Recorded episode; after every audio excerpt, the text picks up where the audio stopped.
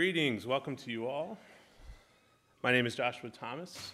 Uh, I earned an MTS at HDS in 2002, uh, and I'm pleased to be this year's chairperson of the HDS Alumni Alumni Council.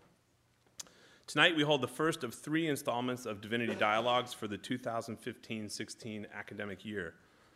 Divinity Dialogues is a series that the Council began in 2012 to showcase the fascinating and diverse stories of our alumni. We've been treated now to nine powerful installments of this series thus far, many here on campus, as well as in New York City, Washington, D.C., and San Francisco. A couple hundred alumni join each program live online as well. So, a special welcome to them. We're glad that you all could join us.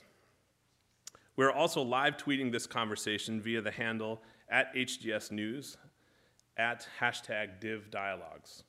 We encourage all our social media followers to post their comments and questions as well, and we will do our best to field uh, at least one, maybe two if we can, towards the end. This is a forum for open, honest, critical, respectful dialogue, the type that is a, a hallmark of HDS. Tonight's program promises to be one of our most powerful yet. We are delighted to have with us the Reverend Liz Walker, MDiv 05 who is pastor of Roxbury Presbyterian Church, RPC, a dynamic congregation with a 130 year history of making a difference in one of Boston's most underserved neighborhoods. In addition to its traditional ministries, RPC is home to the Corey Johnson Trauma Education Project, an innovative program that addresses the epidemic of post traumatic stress in low income African American communities, too often overrun by violence. The Trauma Education Project works to increase community awareness of PTSD, as well as to improve access to mental health services and to empower community members with the skills to cope with and respond to PTSD. Reverend Walker's ministry is the latest achievement in a life journey that includes 11 years of humanitarian work in one of Africa's most troubled countries and 21 years as Boston's first African American television news anchor on WBZ TV, in fact, my wife and I used to watch Liz during our time here, so this is a slightly surreal moment for me this evening. In the summer of 2001, Reverend Walker traveled to the Sudan as reporter to learn about the slave trade there. She was so outraged by what she witnessed that she co founded the humanitarian organization My Sister's Keeper, which focuses on economic and educational initiatives for Sudanese women and girls. In 2007, my sister's keeper built a girls' school in the village of Akon, Sudan, the first of its kind in that region. On the day that it opened, 1,000 girls enrolled. Despite persistent violent conflicts and political upheaval in the region, the school continues to operate today. Reverend Walker, who shot her own footage in the Sudan, produced a number of television specials, including one that earned the prestigious Edward R. Murrow Award from the New England Radio Television News Directors Association in 2002. She also produced an award winning documentary called A Glory from the God, which profiles the work of my sister's keeper. Reverend Walker has long been involved in community service. She helped found the Jane Doe Safety Fund, a multi million dollar statewide anti violence initiative that works on policy and supports domestic abuse shelters and safe houses around the Commonwealth. She is a member of the core strategy team of the Greater Boston Interfaith Organization and serves on the board for the New England chapter of the United Nations International Children's Emergency Fund.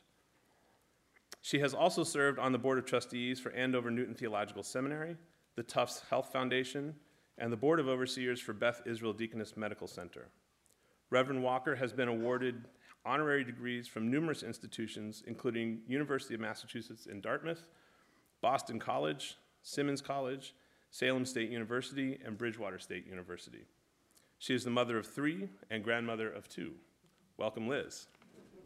Um, I've asked Liz to respond to a theme that I've chosen to frame this year's dialogues risk, as it relates to HDS students and alumni. Some of us come here in order to take risks on behalf of others. For others of us, coming here is the risk we take. So, Liz will share with us some of the thoughts about this theme of risk as it relates to her story and her journey. Liz, I invite you to take the podium now. Thank you very much. I am honored to be with you this evening. Risk is such a good uh, subject. My first sermon as um, an ordained minister was called The Risk of Love. And I must have preached that sermon, what, 150 times, 150 places, because I only had one sermon.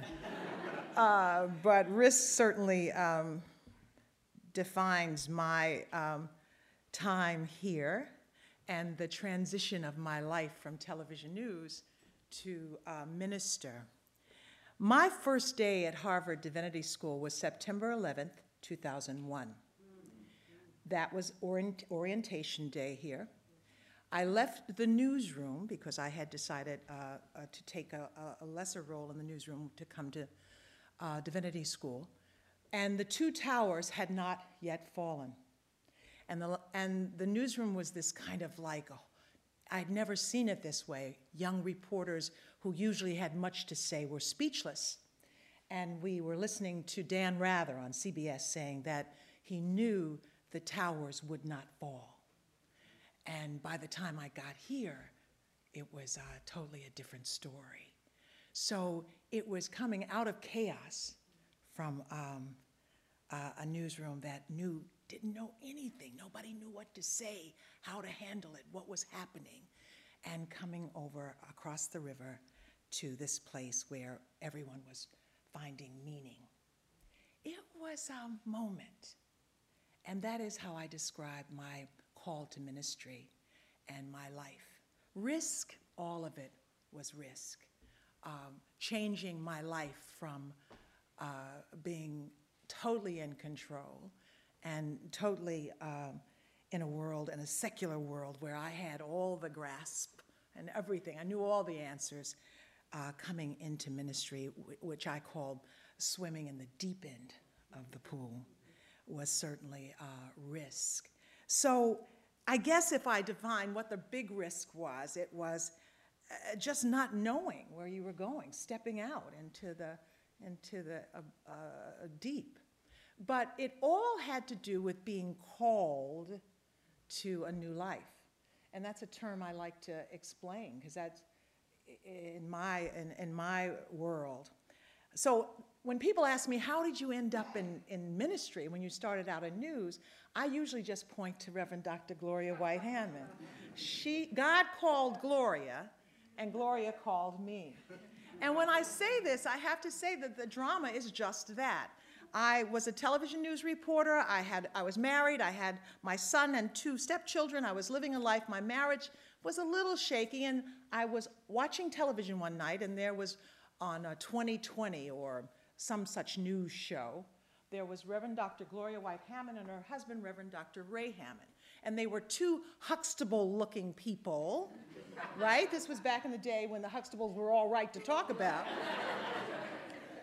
and they were this like really amazing couple and the reporter from this national magazine show was talking to them about marriages well since my marriage was kind of not working and my life was kind of in a i went to their church and uh, my marriage did not work out but my relationship with the hammonds was a, a transformational and in this relationship at this church um, one sunday morning gloria and I'm, I'm shortening this story. The longer version will be in the book, but one Sunday morning, after having been counseled by the Hammonds about life and about God and about my marriage and about this kind of feeling of restlessness that I was going through, um, that other people were saying a midlife crisis and maybe you need to go to a shrink and you're leaving your husband, what are you doing? Uh, the Hammonds said, You're being called by God. And I was like, well, I, just, I'd come out of a, a church home. My father was a minister, but I had left church life when I was 17 when I had the opportunity to go to college, and I never looked back. And so church life was not what was in my heart, at least I didn't think it was. But Gloria and her husband defined all of this restlessness, this period of being called. And so one Sunday morning during this whole time, Gloria stepped out of the pulpit, she had been preaching or something, and walked over to me at the back of the church where I sat because I was not I was not holy. I went to church, I met these people, they were nice. I, I was going to sit in the back and whatever. She came to the back of the church and said, Are you ready to accept God's call? And it was like surreal. I said yes. And I say this in a mystic way because that's the only way I can describe it. So, starting divinity school when September 11th, ending up in Sudan was all a part of this part of my life that I'm still trying to figure out. But it fit and it works. Um, divinity school was a risk for me in many ways because I hadn't been to school. I was grown. I was, I think I was 50 years old or 47 or something. I was midlife then. God, that makes me about 89 now, right? Lost track. But I was at a different point in my life, and so the idea of going back to school and, and getting disciplined and, and learning uh, about divinity and learning about theology just seemed really beyond anything, but it was the best thing I did. It really was. It was. It was. It was difficult. It was challenging. But Gloria said, and Ray said, it would be a step to take. So I don't want you to think that I'm like it was like cult-like, that everything they said I just hovered. But but it it it was having people who kind of helped you define everything, and having guides who said, well, here's what you ought to do, and it making sense. And so I took one step, the next step, came here. The greatest risk, quite frankly, of coming here was uh, I would come in and I'd study all these wonderful subjects and I couldn't remember where I parked my car. so it's that whole kind of going back to school at middle life, you know, that, that you had to, had to worry about and, and, and being intimidated by the whole idea of Harvard and ho- what can I possibly do? But around the same time, because Gloria and Ray were traveling to Sudan. We'd all been invited to South Sudan to investigate allegations of slavery around the same time that all of this was, was happening. Um, someone here suggested, well, perhaps you'd want to study what you're doing. And it just fit. We were traveling to Sudan. We were going twice a year from 2001 on through 2011. So all of these things converged at the same time in my life. I'm going to school, I've stepped down from the anchor desk, I am uh, traveling back and forth on a mission to Sudan with people who do that kind of thing. Clearly, this is something bigger than I know or I would do. And after each step led to the next step and the next step, the Sudan experience I'll tell you one, one example of the Sudan experience. Again, mystical, amazing period of my life. I wanted to go because the Hammonds were going and other people were going, and I wanted to do a news story on what was going to happen. I'm still at Channel 4. I'm not on the main anchor desk, but I'm doing other work. I'm here. And I asked my news director, I said, Could you give me a crew? Because these people from Boston are going to Sudan. I think this would be a great story. My news director said, You know, it's international story local television station, not so sure that's what we want you to cover. But if you want to do something and you bring the video back, that's fine. That was in July 2001. So we go there. While we're there, I, I end up shooting video of the Hammonds, of the other people, uh, talking to people about slavery, just talking about life in this part of the world. Uh, we talked, uh, talked about lots of different things, the idea they were from Boston. The other story that was, that was bubbling up was the fact that Al Qaeda was built in Sudan. And that's a story that people were talking about while we were on the ground in Sudan. So I come back to Boston, July 2001, and I tell my news director, I got a great story. I've got the people from Boston and Sudan. I've got all of this, this, this slavery allegation, but there's this Al Qaeda thing going on. Said, you know, international story, local local television station. So we went back and forth, July, August. I'm starting school in September. Finally, Peter says, okay, I'm going to run your story. This is the truth. My story was scheduled to run September 11, 2001. Never ran. Because the, the world exploded. My little story, which had a piece of it about Osama bin Laden, had a piece of it about, certainly not all of it, but a piece of it. But what Peter and I discovered and what we talked about and what we still laugh about now, it's not really funny, but we laugh about the fact that we had he had decided that it wasn't something we would be interested in in this country. And now the people that we called them were us, and the problems we called theirs were ours. So I haven't figured out all of my life, but I do believe there is a greater something going on in the world, and I will argue that with anybody, just from my experiences.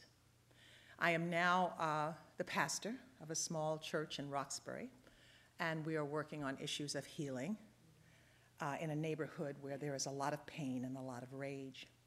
And many of the experiences that I've had through the Divinity School of, of reading and listening and talking to other people and, and just having the, the, the privilege and the, the time to, to think, uh, we are trying to live out and work out in our neighborhood. Uh, and it's been an extraordinary experience. I never thought that anything would be more exciting than television news, but that was just preparation for the work that I'm doing now. So the risks were great because the loss was being what I used to be. And would I survive in, a, in such a prestigious institution as this? And would I really learn something? But what happened, my life was changed and everything. I learned everything. And I also learned not to be afraid, and I learned to take on new ideas and new directions. And I learned a little bit more about God. And so that's my story, and I'm pretty much going to stick to that. have I talked for 15 minutes? Have I talked for enough time that we can do Q&A now? So I don't have a big finish, but I'll sit down and, and talk to you.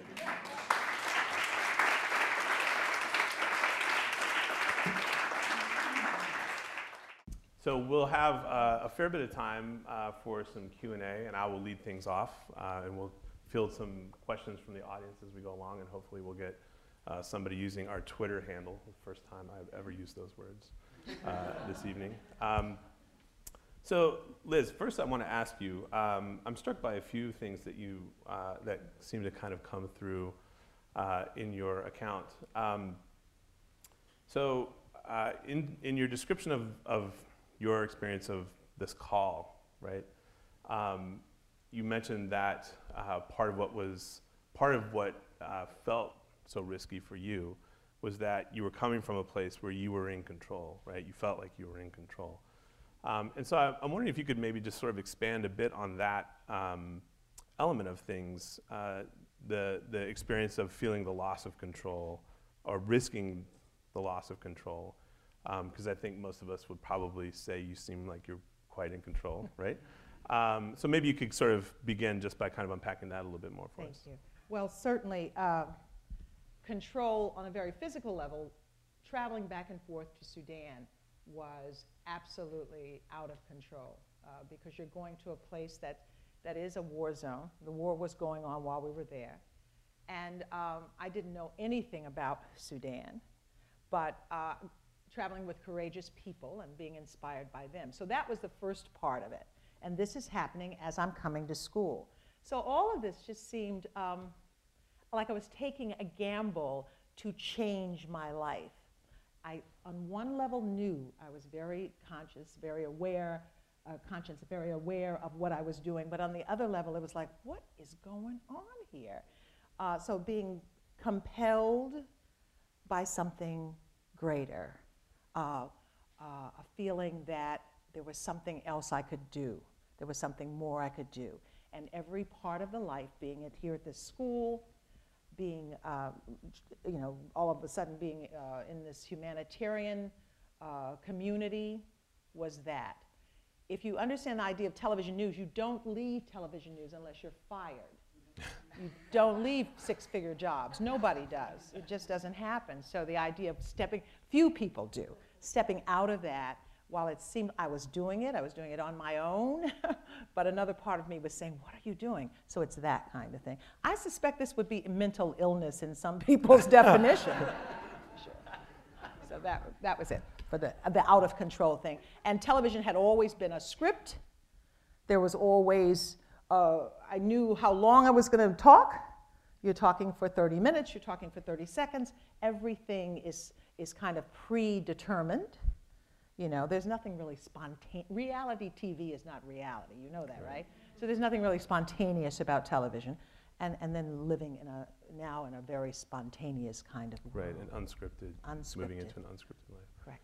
Um, so I'm curious what, what, in that sort of a situation, it seems to me that when an individual is on the precipice of taking a risk, particularly uh, the kind of risk that is existentially profound, like the one that you're describing from your own experience, there's part of the thrill of it and the anxiety of it is that there's not any guarantee of what's on the other side, right? Right. And so um, I'm curious from your own experience what it was that struck you as um, being worth it, um, that made leaving the self you knew and being who you were, um, and the kind of stability that that has with it, and in, in a sense forsaking that uh, on the possibility that there was something better. I, I think, and I, I think I didn't tell you, I, I grew up, I think I said this, in a, in a religious home. So, ministry, my father was a minister uh, of a small church in Little Rock, Arkansas. So, I definitely had exposure to this life. Uh, and the idea of, of, of taking this new step in some ways was uh, kind of fulfilling some legacy, I think, of my father's. Nothing I had thought about or planned, but that made it kind of exciting. And it's not like you take the big steps. You take little steps in a way, Right. you know. You, you, you start the school process. Okay. Uh, Gloria said, well, and Ray said, you're probably going to, you know, be ordained in the African Methodist Episcopal Church. Well, I don't know about that. But she said, well, what the first thing you need to do is just think about school because anywhere you go, anything you do, you're going to need some kind of seminary probably. So that was one step, you know. And uh, Harvard, who wouldn't, well, in my life, to, uh, the idea of going to Harvard or having Harvard a part of it, that's certainly Right. an appeal. Would they let me in? Well, let's just try and see. Right. If they're dumb enough to let me in, I'm dumb enough to step in. No disrespect. That's a step. So you just see, and I, sus- I suppose that in some ways I've always been that way uh, and not afraid to take those first steps, but not realizing the magnitude of what you're taking and Right. seeing the big picture. So I think that's what the appeal was that there were always these next steps that you could take and see what would happen with that. Right, okay. Um, So I think, why don't we go ahead and open it up to the floor a little bit? I would like to have uh, folks participate as much as possible, and I have a few more questions if need be. And please wait to ask your question until the microphone reaches you, because we do have a microphone coming through. Sure, oh, yes, sorry. Hi, Liz. Thank you very much. Nice to see you. Good to see you. Um, I wondered if you could tell us a little bit about the work you're doing now. Um, what are you doing in your pastoral work? What are you doing with your church? And tell us a little bit about the body of the church. Um, excuse me, like maybe how many members, and also where can the Harvard Divinity community help and support you in the work that you're doing? Oh, thank you very much. Roxbury Presbyterian Church, as I said, is on Warren Street in Roxbury. It's on a strip, a very interesting strip in, in, a, in a wonderful community, but a strip that uh, sees more than its share of street violence, uh, prostitution, drug abuse. Not trying to define the whole community, I'm just saying this strip. I've done some investigation, and there are many um, uh, uh, there are sober houses in the neighborhood, there are re-entry programs in the neighborhood. So there's a lot of things going on in the neighborhood that make this a, a, a, a, a very tricky piece of uh, real estate. And so what we're trying to do there, and what they've always done on this street, which I call the Jericho Road, we've always tried to, to deal with our reality. That's the reality on the street. And uh, so we have a recovery program there that we've started. We have uh, a mother's support group uh, uh, for victims of violence, and we put this all around under the umbrella, excuse me, of trauma. Uh, it's a neighborhood that has seen more than its share of gang violence, more than its share of street violence, and so there have been lots of deaths. Uh, this summer has actually been relatively quiet on the strip compared to other summers. But we um, are trying to help heal a neighborhood. You can't stop every two people, probably everybody, but at least every two or three people, and somebody will have a story to tell about trauma, mainly from violence. Um, and so we've decided to just open our doors and invite people in on one night a week to talk about their pain. There's nothing else. It's sort of like AA. Uh, there's, there's no uh, requirements. We give you a meal. There is no religious requirement. You can be anybody, but come in. We haven't done a great job of advertising. We're doing it just kind of word of mouth. And it's extraordinary, the people who, sh- who show up. So we've been doing this for a year. We are working now with the city and the Public Health Commission. We're working now with Brigham and Women's Hospital. We are working with some uh, people from, uh, who do uh, mental health work in the community. And we're trying to make this kind of a soft entry. So that's the thing I'm most excited about because I think there's an urgent need for that in not just urban areas, but everywhere. I don't think we're doing enough for mental health. And churches, there's a stigma about mental health, and certainly in African American churches, it's, you know, you can pray everything away. Well, you know, some things you can't pray away. God wants you to, to get some help. And so that's what we're doing. And I think that has the most, um, that, that has the biggest possibility. When we were in Sudan, we interviewed, Gloria and I interviewed many, many, many, many, many women who had been gang raped and who had just seen uh, just incredible things. But their affect, their, their, they had this like thing like nothing had happened. They, because they had no choice. They had to keep going. And I wondered about how they dealt with trauma. And now I, in my neighborhood, I see the same thing. I see people who have dealt with a lot of pain. And what happens to this, at least my theory is, this is what can break into rage. This is what can break into all kinds of social problems that we have. So we're trying to do that, and I'm very, I believe that's what God has led us to do. Uh, we're doing some things in education, we're doing some other things, but it's the trauma work that I think is our core. And we're just beginning to understand what that means. Did I go on too long? Sometimes when I get really excited, I just keep on talking. This is your night. You- and then you do a sermon, and then it's like, take up a collection. But that's what we're trying to do. We have uh, one here and then uh, couple on this side. Thank you for coming. My name is Christopher Hansen. I'm MDiv class of 2010. As Joshua pointed out in the beginning, uh, risk was a common factor, common theme in many people that came to Divinity School. Was it at all some sort of like rallying cry for community during your first year where you sought out other individuals or you came upon other individuals that also had taken this risk and you you know bonded over it or you formed community over this idea of risk of coming here Unfortunately, I think my situation was such that I took classes here and I was running. And if I had to do this again, I wouldn't do it that way. So I didn't have the community. Uh, People offered it to me, but I didn't. I had to get back over the, around the corner there at WBZ, or we were going to Sudan. It was just a really whirlwind time. But the people who, who did catch up with me fast, you know, uh, uh, uh, helped me see that I needed community. But uh, I, I had a mission, and it was to you know get into Harvard, and then it was to get out of Harvard. so it was, and I don't mean that in any disrespectful way. I mean, just I, I just was trying to do all the things I needed to do because my uh, my desire then was to get this uh, degree. So I think that that was a mistake on my part to rush through this program, uh, and I didn't form the communities that I could have formed. Uh, but since then, I have learned that lesson, and I know that communities are very important. And certainly, there were there were people that you know in my classes that helped me, and and so I think if I took the time to look back, I, there was a community around me. I may not have appreciated it as much then as I do now. But it's interesting that you say that because one of the things that stuck out to me in your remarks uh, earlier, um, you described your relationship with Gloria and Ray as transformational, which is not a small word.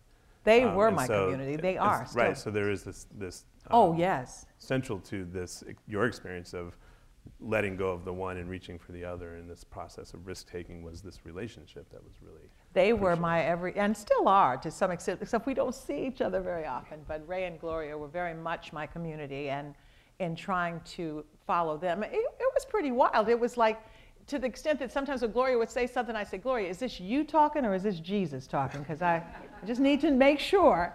But I just, uh, because when you meet those kind of people who, who be, you know, who kind of can guide you and lead you in such a, uh, a, a powerful way, you do hold on to them. So yes, that was my community. And their church, my church, was a community. So I wasn't here so much searching for a community, uh, even though people were very wonderful in offering that here.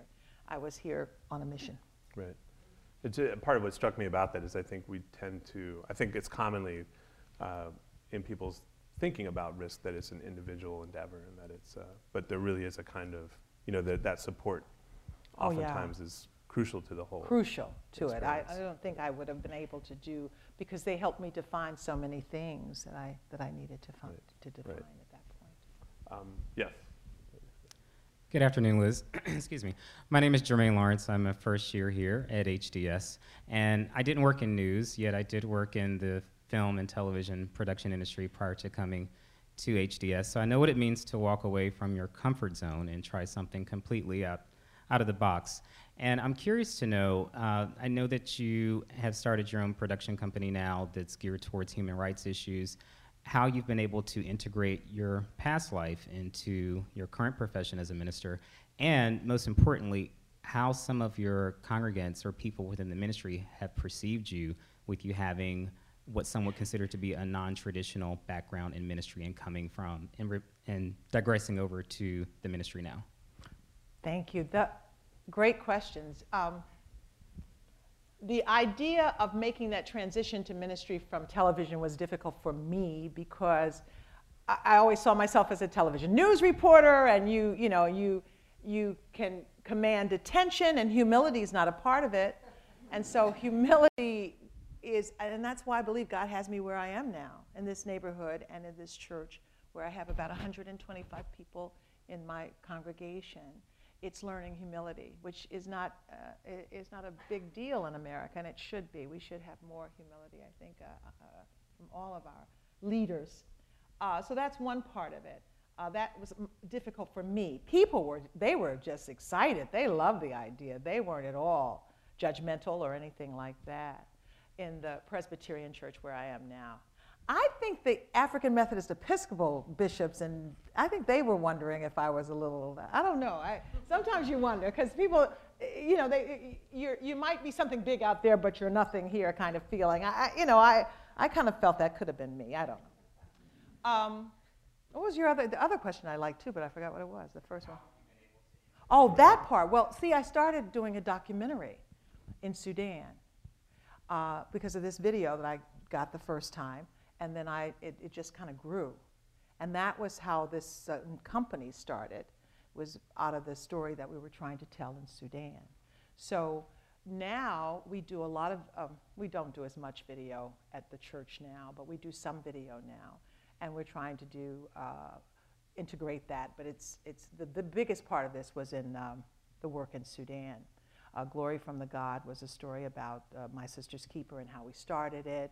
And then we'd bring this video back and we'd put that together, and that was really exciting. So it's telling the story of what you're doing, I think, is how you make that work for you as a documentary producer. Because we need to tell the story about, like the struggles on my street. I would love to tell the stories about the young men that we, we minister to on the street who, you know, who you see or I saw as the, you know, the pull down pants and the hoodies and they're tough and they won't listen, but are, you know, it's far more complicated than that. Mm-hmm. So I'd like to tell those stories, and, may, and maybe that's what I'll do. But right now, ministry is so demanding, it's 24 7, that I don't get to do much videotaping or anything like that. We had a couple of hands over here, I think in the, the blue sweater. And yeah, there. Okay, thank you. My name is Holly. I'm a business scholar. Basically, I'm from uh, Communication University of China, and um, um, actually, part of my uh, question might be overlapped with the previous one. So, I, I like the way that you tell the story, starting your lecture, make it very communicative, communicative, and uh, so it's a kind of power to to build kind of uh, intimacy with your audience. So that I'm sure that you must be very very successful anchor because uh, as a media uh, to inform, entertain, and educate people on the other side. But back to the serious part, as a call from God, God.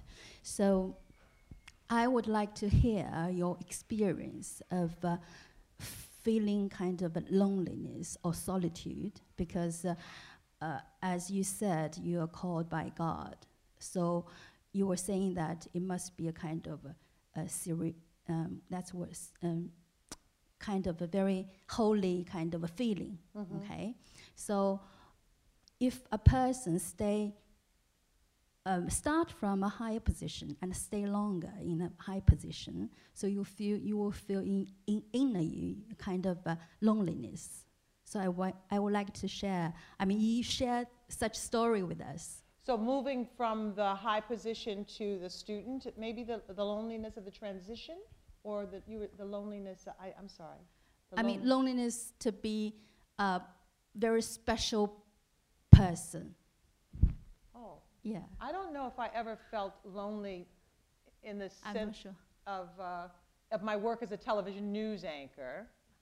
And I don't know if I feel very lonely now, if that's what you're saying. But I, sus- I suspect that some of the loneliness was in deciding to go away that was against the grain of the people that I knew, except for Ray and Gloria.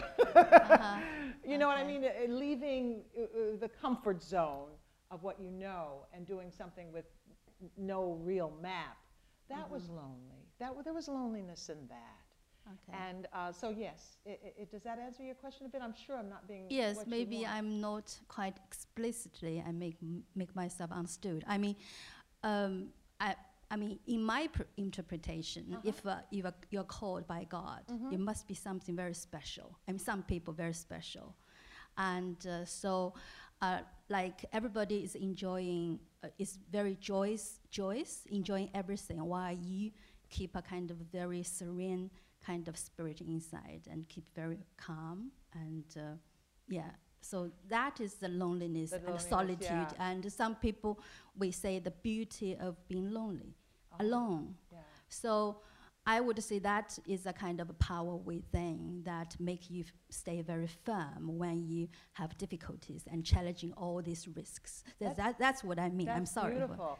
yeah. I have always felt when I began to allow myself to feel that I wasn't alone. okay that I could connect directly with God. Now, I'm going to say something that might sound a little crazy Okay. here, but that I could pray and I could feel whatever I felt, but there was a channel for that. So that wasn't lonely. Now, telling people about it might be feeling a little lonely, Okay. but do you, do you see the difference? Yes, So I, I got to answer. Actually, Yeah. you were saying that the God gave you power. Yes. So make you feel very, yeah, full of strength.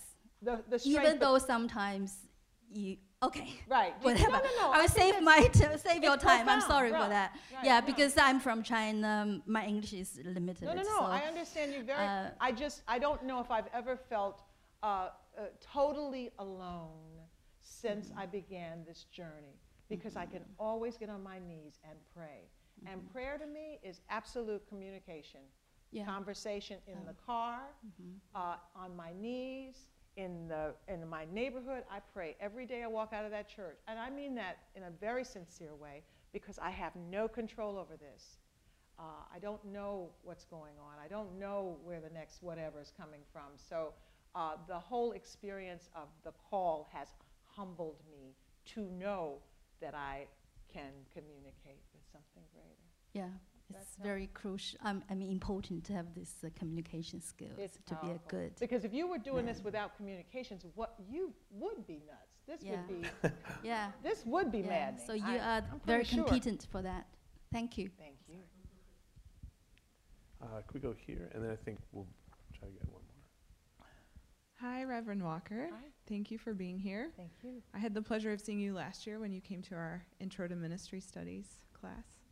I was wondering if you could talk a little bit about how you understand risk taking in ministry, whether that's starting a new program or preaching that sermon that you know might not be very well accepted. Uh, risk taking is, uh, is the grounding of faith. You know, faith is the step in the dark. You don't know. That's, that's what faith is. That's what we, you know, it's the unseen. It's, it's believing in what you don't see. And so I suspect that, or I believe that that's what risk taking is all about.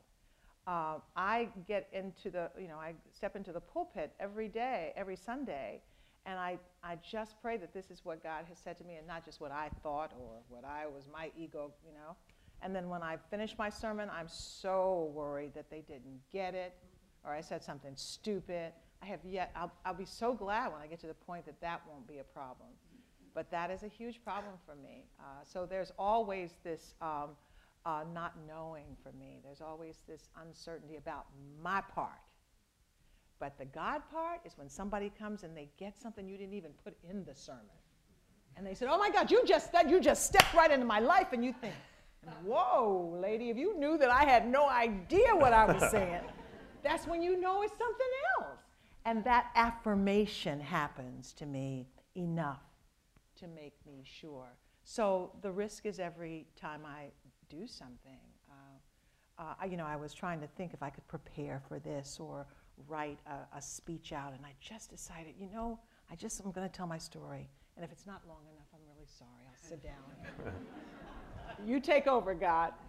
And so, the, so risk is, uh, is, is, I guess, the more risk you take, uh, uh, it becomes slightly easier to take more risk, but it doesn't mean it's not uh, scary. Still a risk. right? And it's still a risk, and you're still afraid. But so far, every affirmation for a woman to, and again, this I still haven't figured this out. What do you do when when you feel strongly that you can go to somebody else and say you've been called by God?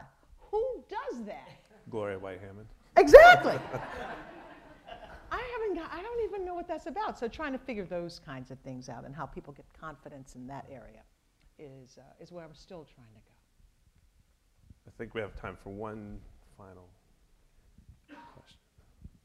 Hello, Liz. My name is Judy Beals. I'm a resident fellow here, and I know you from your tremendous work at the Jane Doe Safety Fund, where you were such a powerful voice on issues of violence against women. And my question actually goes to your um, to your uh, community ministry and your local ministry, and and and what it means to be someone like you who has the capacity and the access to also be a very powerful voice on the underlying issues that give rise to all that trauma in your neighborhood, and also to be a voice in terms of the bigger interfaith issues that are so important in this city. And so, how you how you balance those? I mean, I've been a little surprised that you aren't a bigger public figure, and I think that must be a choice that you've made, or I don't, I don't know what that's about, but I just wonder if you could explain that to me, how you balance your your particular capacity to be a really big voice in the city of Boston on these issues and your commitment to the 150 people that you are. Um, Sometimes I drive into my neighborhood. I live in Jamaica Plain I, and I work in Roxbury, and I, and I wonder why it's this way. And you would, I, you know, I almost, because I'm always talking to God these days, I'm like, God, you know, you would think you could use me for something a little bit different here. uh, because sometimes I think my voice should be used in a bigger way. This is where I am. And I'm going to try to do what I can where I am. This may not be where I am next year, I don't know. But that's kind of my philosophy now. Um, because I do question that, you know. But uh, this is where I am now, and I believe I was put here for a reason. One night I was going out to my car, and uh, I got, you know, I don't want to paint this picture of a horror on, on Warren Street, but there's some pretty interesting stuff that goes on there at night. and you have to be careful at night. And so I'm going to my car, and this kid comes up to me, and he's got the hood on, and he's looking really tough, and I think, this is it. This is the night I'm going to just get shot or, or stabbed. And so I bristled because it was a little ways to my car, and this kid comes up and he says, Will you pray for me? And I just, it was just one of those moments where it's like, okay, this is why I'm here. He know, you know, so it's just the little things that, that keep you there. Um, that's all I can answer. I wish I had a bigger thing to say, but this is where I am, and this is where I will serve God until He tells me to go someplace else. Well, thank you, Liz. Thank you you. for being with us this Thank you. evening.